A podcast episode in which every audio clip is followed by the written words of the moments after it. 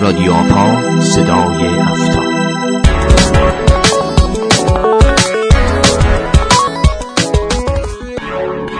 به نام خدا سلام. با قسمت دیگری از رادیو آپا و جدیدترین اخبار امنیت فضای تبادل اطلاعات با شما همراهیم رادیو آپا کاری از مرکز تخصصی آپای دانشگاه صنعتی اصفهان.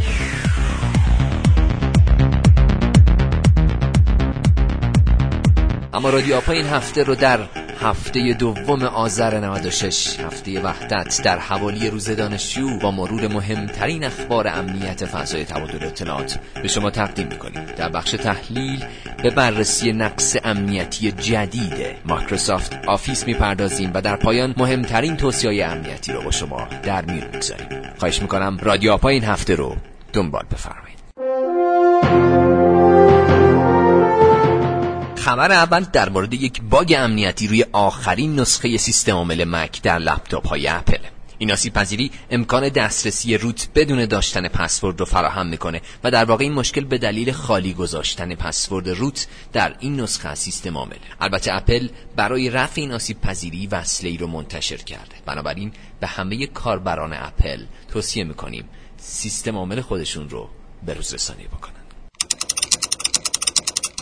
اما خبر بعدی در مورد بدافزار معروف میرایی اخیرا نسخه جدیدی از این بدافزار در حال گسترشه و گفته میشه همکنون این بدافزار مدل خاصی از مسیریاب های قدیمی رو تحت تاثیر قرار میده و صاحبان این نوع از مسیریاب ها باید حتما نام کاربری و رمز عبور پیشفرز دستگاهشون رو تغییر بدن. برای اطلاعات بیشتر در این مورد به وبسایت nsec.ir مراجعه اما هفته ای نیست که خبری از باج افزارا نداشته باشیم. دو تا خبر کوتاه از این میهمانان همیشگی. یکی از بزرگترین botnet های جهان به اسم Necurs در حال توزیع باج افزاری به اسم Scarab ه. در آینده از اون بیشتر خواهید شنید. و همچنین گوگل 1300 دستگاه اندرویدی آلوده به جاسوس افزار Tizi رو شناسایی کرده که داده های حساسی رو از برنامه های social media مثل واتساپ، تلگرام و اسکایپ سرقت می‌کنه. و بالاخره خبر آخر در مورد یک نقص امنیتی در همه نسخه های مایکروسافت آفیس. اما همونجور که قول داده بودیم به دلیل اهمیت موضوع و پرکاربرد بودن اون. بخش تحلیل این هفته رو به موضوع اسناد مخرب آفیس اختصاص دادیم و به صورت مفصل در مورد این خبر صحبت می‌کنیم. پس میریم برمیگردیم بخش تحلیل اسناد مخرب آفیس و این بار سهیل میران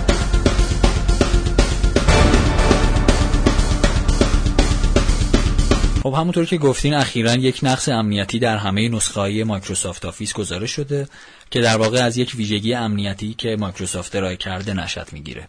این ویژگی قابل فعالسازی یا غیر فعال کردن از طریق رجیستریه و در صورت فعال شدن باعث میشه که ماکروها بتونن ماکروهای بیشتری رو بدون رضایت کاربر بنویسن. خب مایکروسافت برای رفع این آسیب پذیری وصله رو منتشر کرده؟ مایکروسافت اعلام کرده که این نقص رو به عنوان یک آسیب پذیری امنیتی اصلا قبول نداره و گفته که این جزء ویژگی های آفیسه. دقیقا شبیه ویژگی DDE آفیس که توی خبرهای قبلی هم شما بهش اشاره کردیم توی این مورد هم مایکروسافت اعلام کرد که مسئله مربوط به DDE رو به عنوان یک آسیب پذیری امنیتی نمی‌شناسه و این ویژگی آفیس هست. و متاسفانه اخیرا هم هکرها به صورت گسترده از تکنیک حمله DDE استفاده می‌کنن و حتی با این تکنیک چندین سازمان رو هم مورد حمله قرار دادن. و باج افزارها و تروجان های بانکی مثل Locky یا TrickBot رو با استفاده از اسناد ورد منتشر کردن. جالبه بدونین که باج افزارهایی وجود دارن از جمله همین باج افزار Locky که متکی به ماکروهای اسناد آفیس هستن. از طریق اسناد آفیس مخرب توزیع میشن. خب آفیس جزء نرم افزارهای خیلی پرکاربرده و این آسیب پذیرها خیلی می‌تونن خطرناک باشن گستردگی این حملات چقدره در واقع می‌خوام بدونم چقدر این حملات می‌تونه مخرب باشه ببینید این حملات با استفاده از اسناد مخرب آفیس مثل ورد، پاورپوینت و اکسل انجام میشه و تعداد کاربرای این نرم افزارها خیلی زیاده. در واقع هر کسی که با کامپیوتر سر کار داشته باشه حتما با این ابزارها هم کار می‌کنه و این مربوط به یک قشر خاص نمیشه. و خب قاعدتا در همه سازمان ها هم اسناد ورد جزء اسناد پرکاربرد حساب میشن. نکته پر اهمیت دیگه اینه که اکثر مخاطبین این ابزارها نسبت به این حملات آگاهی ندارن. و این باعث میشه که اسناد آفیس جزء محبوب ترین ابزارها برای حمله به حساب بیان.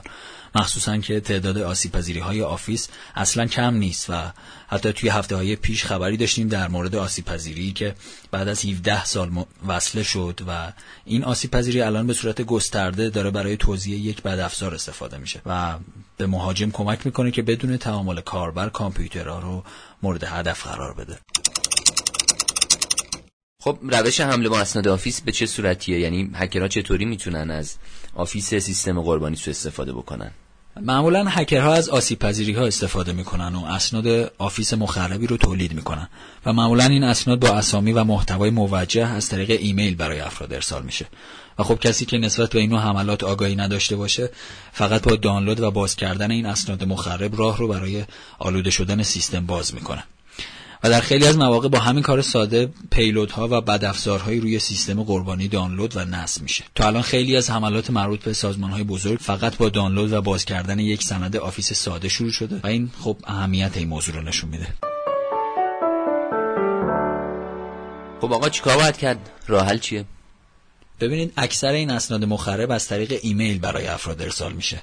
همیشه توصیهمون اینه که افراد نسبت به ایمیل های ناشناس مشکوک باشن و فایل های ضمیمه اون رو تا زمانی که ازش اطمینان حاصل نکردن دانلود نکنن. این حساسیت رو باید نسبت به لینک هایی که برای اون ارسال میشه هم داشته باشیم. چون ممکنه این لینک ها ما رو به سمت سایت های مخرب و دانلود اسناد مخرب هدایت کنه. ضمن اینکه به روزرسانی سیستم عامل و نرم افزارها و همچنین استفاده از آنتی ویروس توصیه همیشگی ما به کاربرانه.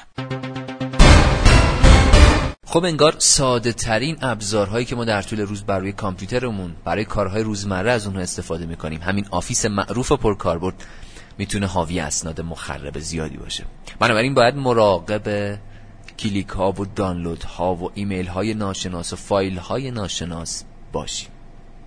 در برنامه این هفته رادیو آپا تلاش کردیم تلنگر کوچکی به خودمون بزنیم که مراقب باشیم کوچکترین و ساده ترین ابزارها و عادی ترین اونها می‌توانند موجبات حملات گسترده بشن رادیو رو می‌تونید به صورت هفتگی از طریق وبسایت nsec dot ir و یا کانال at sign آپا underline IUT CERT دنبال بکنید. نظرات و پیشنهاداتتون رو با ما در میون بگذارید و اکنون من فرید بهزاد از دانشگاه صنعتی اصفهان با شما خداحافظی